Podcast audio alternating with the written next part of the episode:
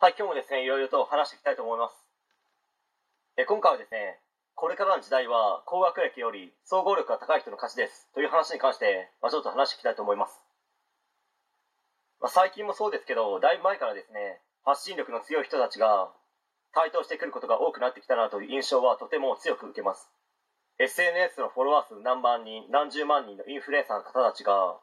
商品を紹介すればすぐに完売したりするようなこともですね、珍しくなくなってきています。ではそのインフルエンサーの方たちが全員高学歴なのかと言いますと、確かに高学歴の人たちも中にはいると思いますけど、高学歴だけではネットという世界ではさすがに勝てないですよ。ではどこで勝っているのかと言いますと、タイトルにもある通りですね、総合力ですよ。発信力だったり、面白いアイデアを生み出す想像力だったり、まあ、トーク力など、まあ、当然ですね、全て継続しているという継続力の上に全ての力がプラスされていることにより成果へとつながっているわけですので、まあ、継続しなければ元も子もないですけど、まあ、未だにですね、高学歴ならば大手企業に入れるというですね、古臭い思考をしている人は多々いると思います。まあ、確かにそれは事実なんですけど、しかしですね、難関大学の中でも一部の人しか誰もが憧れる大手企業に就職できないというのも事実ですよね。まあ、それにですね、入社しても数年後には辞めてしまうという人もそれなりにいるというのも、これも事実なんですよ。そしてある程度の年齢になれば、学歴はどうでもいいから、あなたに何ができるんですか？強みは何なんですか？どのような成果を出せますか？というですね、部分の勝負になってしまいます。